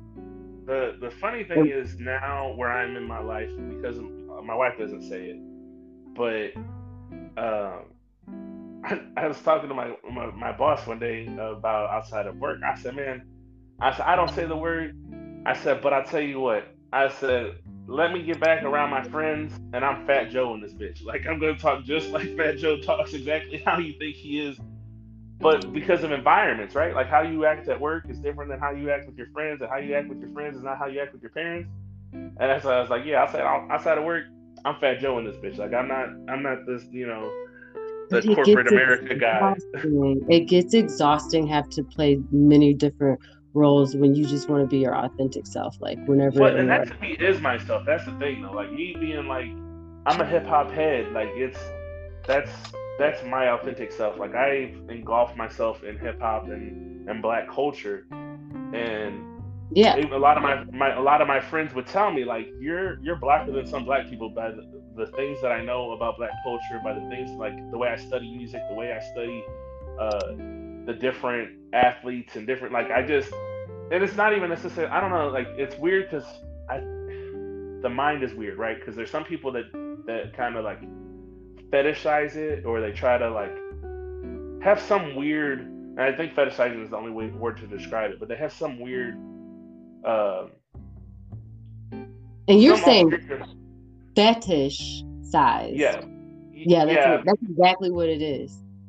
Yeah it's a weird like you have a weird uh I don't know for some reason they're just weirdly attracted to um a culture for whatever reason. Like oh you you sexualize the women or you've you've uh you fetishize this lifestyle and how they talk and whatever whatever. And I don't some words I don't necessarily like because I don't think that's what I'm trying to get through but that's the only way to describe it right it's an but obsession I, I, to something that is like exotic to them, but it, it's right. It is, right. Uh, yeah, that's that's yeah. what I mean. Yeah, exactly. Like they they fetishize it because it's exotic to them. For me, it was just like these are the people I grew up around. This is this is my these are my people. Like that's that's the way I look at it.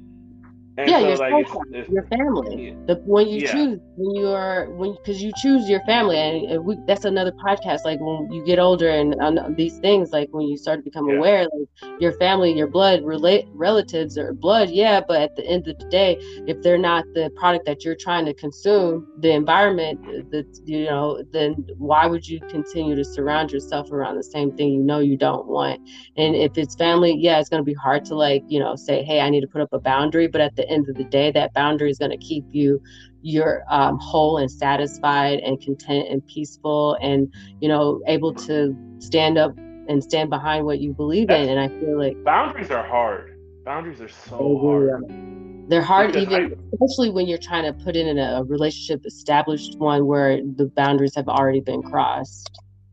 It's hard in the sense that like again when we're talking family you love your family, you love your mom, you love your dad, like especially. Well, I can especially if they're halfway decent. I'm not gonna say everybody automatically, but just in general, let's say you at least half-ass decent parents that you care about them. Um, but even with if you half-ass care about them, right?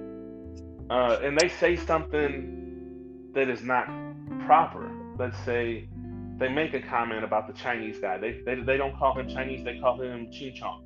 That's racist but you don't correct them because they've been saying it your entire life. You're like, well, they don't, right. they don't mean anything by it. You're just kind of, it's a hard thing to like, because you're always their kid. And then do you want to, do I want to fight with them about this every time they say this, or just like, you know what, I'm gonna leave it alone. Like you learn to pick your battles. You learn to to find those boundaries.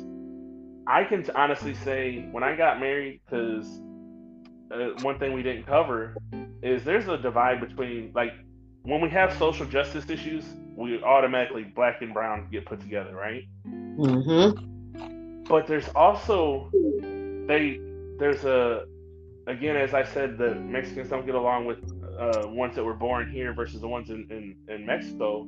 They they have the the white Mexicans versus the black uh, the the Latin or Afro uh, uh, Hispanics, right? Mm-hmm. Uh, and and when you have those dynamics, so they, they don't get along with each other, whatever, whatever. The point going to that is if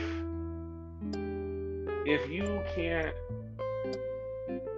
oh man I, I don't even know what i was going with that. Like i know there was something about like if you're going through these situations right like you're gonna my like when i got married my, my wife is black her family's all black. I knew going into this like a lot of my family grew up in st louis they were all raised around white people. Like this is my the older family. Like my younger, like my cousins and, and everyone of the second or uh, first generation outside of the ones that were moved here, they don't care. Like they're you know we're friends with whoever we're friends with, Asian, black, brown, whatever.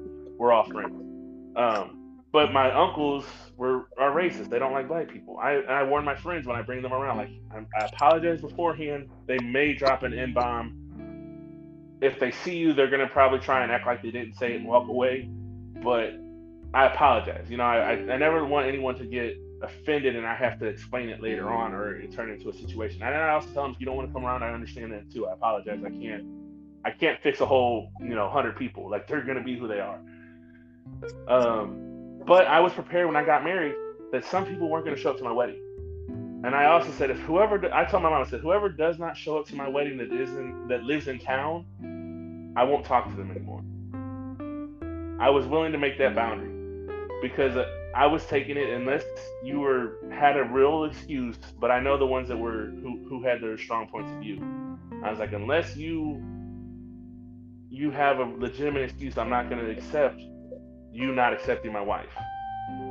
Like, and that's a boundary that I was willing to put. But it's a hard boundary to do because I this is my uncle. I've I've known them my entire life. They've been there through many different things and so there's a natural love that's there. But at the same time, you're saying, like, you know what, I'm an adult and we need to evolve beyond these ignorant levels that you were raised around or that you believed to be. And we're going to evolve from this. And, and a lot of my cousins commend me for being the first one to do that. yeah and that's literally the point of this podcast like in, in essence ultimately. And i think that you captured it com- like perfectly. Um yeah that's uh, one more thing i just wanted yeah. I, I wanted to say there was uh jane elliott have you ever heard of her? Yes. So I seen her her uh, green eye experiment that she did, and I thought that was an amazing experiment. But she was another one of those ones that opened my eyes to like seeing things differently. Because again, I never viewed myself as racist, but there's racist points of views that I was raised with because of being in St. Louis and being again raised around people that were uh, racist, right?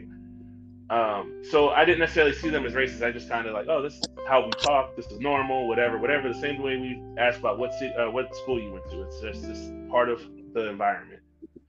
But she was said this. Uh, she was doing an interview, and she's like, anyone that would trade places with a black person if you think they're treated the same as everyone else, stand up now. And nobody stands up. She's like, oh, I don't think you guys understood me. If you think that black Americans are treated the exact same way as everyone else, and you would trade places with them today, please stand up. And nobody did. It's like you not standing up is a perfect example of knowing that you know that they're, they're not treated the same. And I've seen that, and it was so powerful. Like it literally took my breath away, and I couldn't. I had to watch it like three or four more times because I was like, I tried to fight an argument. I was like, no, because I, I, I wouldn't trade places because I'm proud of, of who I am and what. But I was like, but what she's saying is because they're being treated equally. If I wouldn't have a problem if we were all treated the same, right? So right. Uh, the, the deep the deep love, the deep pride that you that you're having for it wouldn't matter as much. Like it doesn't matter because you're still going to be you. The only difference is, is you're you're putting the social construct of knowing that the world sees you different. And I was like, ooh, that's that that hits deep in the soul. Like when you finally let it resonate. And that and then she she also went on in another interview talking about how if you don't grow up racist in America, then the, the system has failed you, which is another deep thing to think about. Oh, because oh, and that's what I wanted to end the podcast with this lasting impression. I have a lasting impression on what one of my really close white friends said to me that I think about every single day that has really put perspective and had that same effect that you're talking about as well. Yeah. She said to me, she said, I never have to think about white. And I said, What? You never have to, she never has to think about being white. We have to think about being black and Mexican every single day. They don't have Damn. any voice. That's what she was saying. Yeah. That's that's a that's something that yeah, that's deep. That's I have deep. never let that comment go because of that. I've had some other Caucasian people tell me when I worked at Nordstrom, we need uneducated black people or people. He pointed at a cashier that was a single black woman. She was probably like in her early 20s. We need people like her so that we can have our, our companies run, like to keep our companies running, keep our, you know, yeah. institutions going. And I just was like, wow. But the one where my best friend, she was one of my best friends, she said, I never have to think about being white. And I said, let, me ask you, when she said it, was it like, because, you know, I know people, so was it just like a, a, a, comment that she just said without like thinking about it, or were you guys in the middle of a conversation where it was relevant to? It was. It was one of those I wasn't thinking when I was talking. It was just one of those things that's that's, that's the way it sounds. Like it sounds to me like it was like a comment she made without even thinking about it. And she probably but never thought about it even after how she never had to think about what. As she's saying, I'm not thinking about how this comment's gonna affect you. Yeah. Um there was a girl we went to school with and she was dating um a black guy and I, I, I, would probably say she was probably considered one of the so-called cool and cool cool white kids or whatever.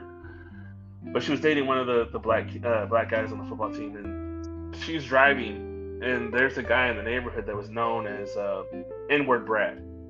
This is a name that was given to him in high school, which he grew up in the 70s, but he owned that name. He had no problem as being called N-word Brad. And so she's driving down the street, like, hey, that looks like N-word Brad. While him and his two best friends are in the car, and they said, "What'd you say?" It's like, "And we're Brad. He's over there with the lawnmower." Like, and it's just funny because she did it without thinking about it, and then she said, I think three or four times before it registered what she was saying and who she was saying it in front of. And again, it's kind of hard when the black guy allows people to call him that as his moniker, but I and I knew who the guy was too because my family knew him from from school or whatever. But it was just one of those things. Like, yeah, I could see how that's a little bit awkward for the the people that don't know because they're not from that part of the neighborhood and they don't, you know. Yes. So I have an uh-huh. experience that happened directly to me and some sort of essence of what you're trying to capture here too. I went out of town with all my friends, and a majority of them are still Caucasian because, again, I still haven't had been accepted in the Black community by any means. Black card rejected, and so I'm so, going. You know, go ahead. You know what's funny is you you probably the the community that you would probably be uh, accepted in is also a community that the Black people reject too. Is the Hotep community of of like because they well i don't even know because i think you're still kind of free spirited i don't think you you so-called live a a woman's role type of personality because like these these people in particular like do you know who uh, umar johnson is? Umar johnson no. Dr umar johnson? I will after this call. Okay he he's um he says that he's a descendant of marcus garvey.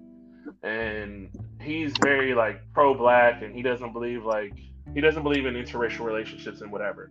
Oh wow. But, yeah, there's a he, his his I think I think he's the one that made the argument. I think he's the one that made the argument of um you want to you want to have interracial relationships but no other animals do that. Like no other animal kingdom, you don't see any, you know, you don't see squirrels hooking up with rats. Like they don't do it. So why why do people do it? Like you should be with your own kind type thing, which is oh, extremist personality. Spot on, and it goes with my DNA evidence that has not been printed. It's been copyrighted, but it's not been printed. Yeah. That our DNA has different series in it, making us different species. Fair skinned people versus melanin skinned people, we have different DNA series. We have a different number of DNA series compared to like an ape or chimp- chimpanzee or like orangutan. We all have our own DNA series that make up our um, abilities or our capabilities to be, or our measurement of how intelligent we will be at a certain level. And, you know, Black people, melanin skinned Africans have nine, uh, you know, fair skin have six, and, and so forth. Orangutans have four. So just like the doctor is saying, when you mix blood like that, you get a hermaphrodite or something. Like you get things that you're not supposed to get.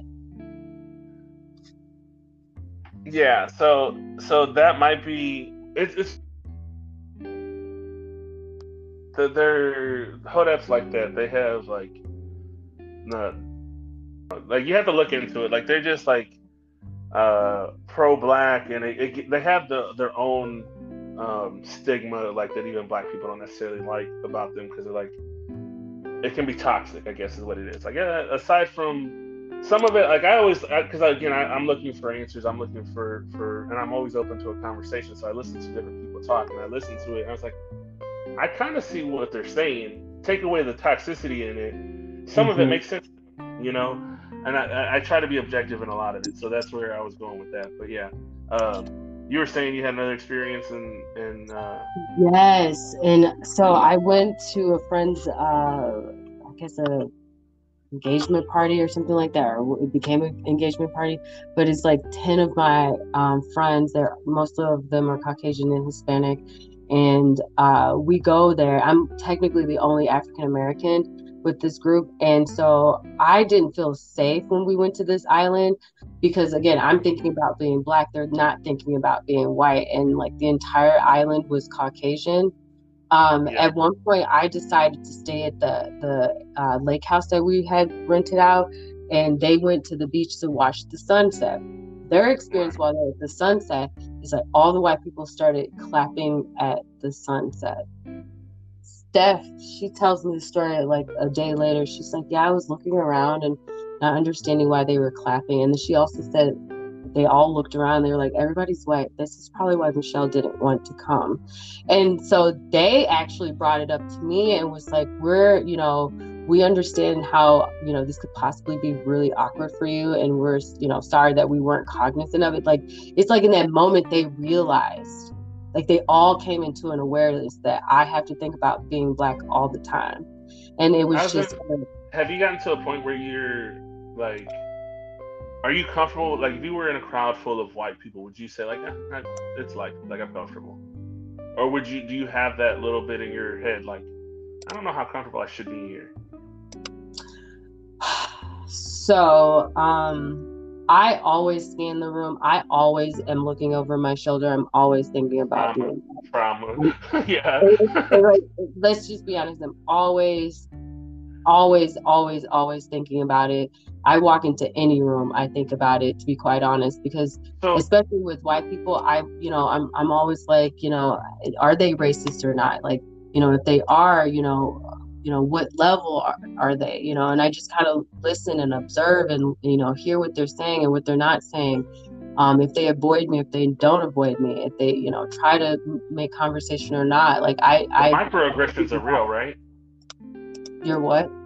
I said the microaggressions are real right? Oh like, absolutely. like somebody that's like oh you know some something that you know like as the one girl said i don't have to think about being white it's a microaggression, right? She didn't mean no harm by it. Mm-hmm. Like not not in the moment, but it's a microaggression. Like, yeah, to some degree there is a little bit of maybe she is a little bit jealous because she doesn't have to think about it, or maybe she has fetishized the idea of like maybe being like like we all know like the fetish like this is the weird part about it. Fetishizing being someone of the opposite sex or someone you're attracted to that you know that you couldn't bring home because your parents would have a cow. You yep. know, like the the fetishizing of oh I've always wanted to be with a Latin woman oh I've always wanted to be with a black woman or a black man and my dad you know, was so pissed off. Oh, funny!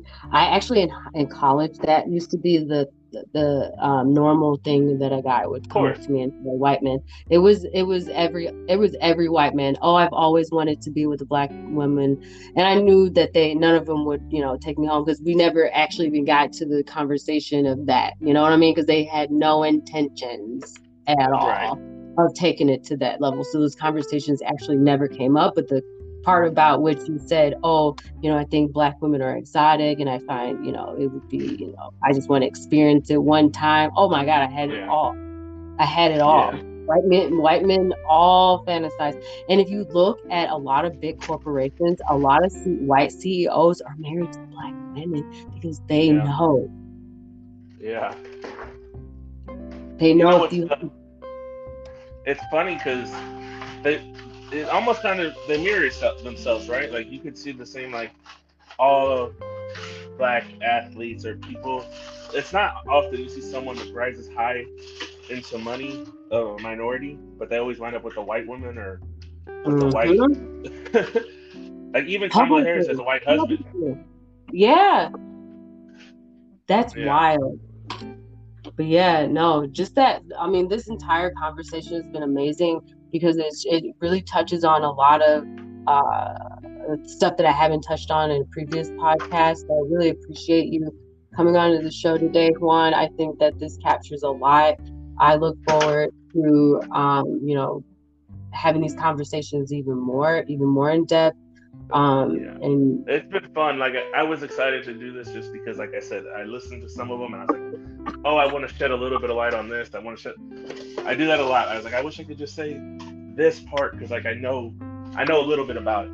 Like I could talk about, like I said, a little bit of change situation. I could say like, oh, I've read books, I've heard this, I've seen this.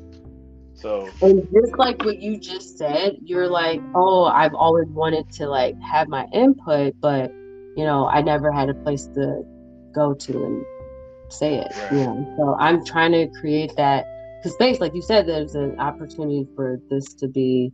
Um, I, I, I'm actually you told me you were doing this, and I like I knew you were going to start it, and I, I'm again, my my brand is like I want people to chase their dreams. Like whatever makes you happy, please by all means do it. If you're not hurting anybody, if you're not hurting yourself, uh, and, and something you truly want to do, I always want to encourage people to do it. Um, and in that, with you doing this, don't get discouraged. There'll be weeks where you don't have that many listeners for whatever reason. There will be weeks where, you know, some people aren't going to like whatever was said. Um, but don't let that one or two, or even if it goes through a small period of like down, just keep going at it and it'll balance itself out. no, I appreciate that so much because we're, we're in a, in a so-called creative space we're creating content and when that happens people check in and out. You know, sometimes like ah, I, I want to wait. I want a few episodes to listen to. Sometimes people are gonna listen every week because they're, they're that person. It's like I can't wait for the next episode. And right. when you have those lows, sometimes you'll question like, oh, it hasn't grown. But I'm a fan of cater to those that do subscribe. Correct. Don't don't, don't look at like I'm trying to get to to Mars and I can't even get to the moon yet, and, and get discouraged because that's what we all do. Like it's hard to to keep the. I just want it to be something so bad. So uh, what you're doing is important uh, for the culture and anyone that's uh, you know because you're you're talking about mental health, you're talking about society societal constructs, and to be like it's gonna eventually it's gonna rub somebody the wrong way. And, and I hope it do. And, and when it does, you're gonna have to determine on you know where it's gonna go. So, I, I, like I said, I commend you on it. I, have I've told Thank Tiffany you. about it, um, and I don't think she could handle Chandra's episode, but I think if uh, you ever asked her to be on it, she would. She deals with AD, ADHD, and um, it's something that she she had a hard time. Like she can't talk to her. Like she goes she goes to a counselor or whatever, and her aunt doesn't want to talk to her about it. Like she doesn't understand. And you and know what's so crazy? Every time someone talks about anything, I've been through it. So I actually yeah. take Adderall for ADD and ADHD as well. So I yeah. would have so much to say. Um, yeah. in, in regards so, to good questions to ask at least. So yeah. But like, I, I say it because we like part of your conversation, right? Is about mm-hmm. how we, we can't talk like the trauma. We didn't even touch on this, but like we can't talk to our our, our own people about my nerves are bad. What does my nerves are bad mean? It means you have anxiety but Correct. you didn't call it anxiety. Uh, so, uh, and and then you were like, oh, you can't go to the therapist. Are you crazy?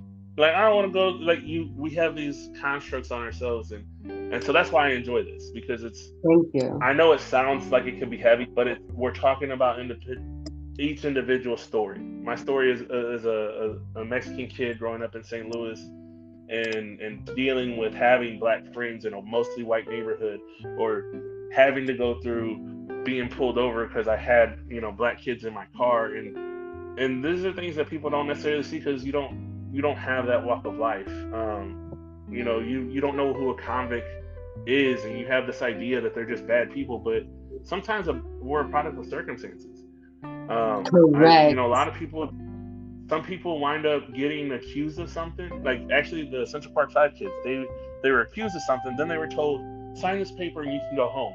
They took a plea deal and then they went to prison for 20 years. So, like, they were lied to.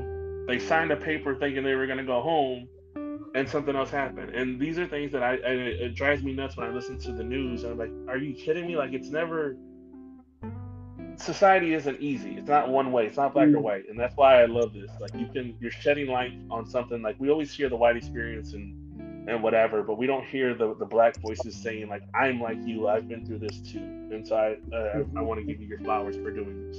Thank you. And it and the hard truth about you know us being a product of our environment in either the black and or commu- hispanic communities is that we are going through all these different societal challenges. And you know one thing that we haven't said is that we have overcome this every single time. Every single time we've had you know, been treated with the most um, disgrace and disrespect and bludgeoning and just, you know, the deepest of wounds and trauma, you know, we um, have always overcome. We've always re, uh, re not repurposed ourselves, but we we came back in a different way. Um, yeah, and I well, you evolved, like you evolved, evolved exactly um, mm-hmm. yeah, you, you evolve to overcome. Like you don't, you, like yeah, maybe you do lay down for a while, but after you catch your your your wind and your breath, you know, you know what? I've had enough. Time to get up. We're not doing this no more. And you're right. So and, uh, I think it was a great episode. I, I really appreciate you letting me get on here, and hopefully I can come back on and we can go into some other discussions too. No, I appreciate it. And then, you know, one thing I want to also start ending my podcast with is, you know, despite all these challenges that we deal with and all these inspiring stories that I'm, you know, accumulating and and, being having the privilege of having on this show, we are celebrating those that have tried to make a difference, you know, that are that have made a difference. You mentioned Dr. Umar Johnson shedding light on things like that, Jane Elliott, you know, uh, shedding light on topics that, you know, from a white person's perspective on the black in, in, in community. And there are other name, mentionable names that we could talk about um, that have paved the way for us to be able to even have these conversations openly without being uh, put in jail for it. So, you know, I want to just give thanks to all those before us, um, especially like Ida B. Wells and Harriet Tubman and Rosalie you know, Rosa Parks and all these people, Martin Luther King Jr., Malcolm X, that have, you know, fought this fight and it's time for new sacrificed advocates. A lot. Yeah. And sacrificed a lot. And it's time for a new generation to do so and step up to the plate. And that's where I'm putting myself out on the ledge for everyone else right now. So thank you, Juan, again for the compliments, the flowers, your presence, your words, your story. It's been hopefully going to make a huge impact hopefully people like it. Um, but thank you. You're welcome, Juan. I hope you have a great day. All right. You too. Bye. Bye.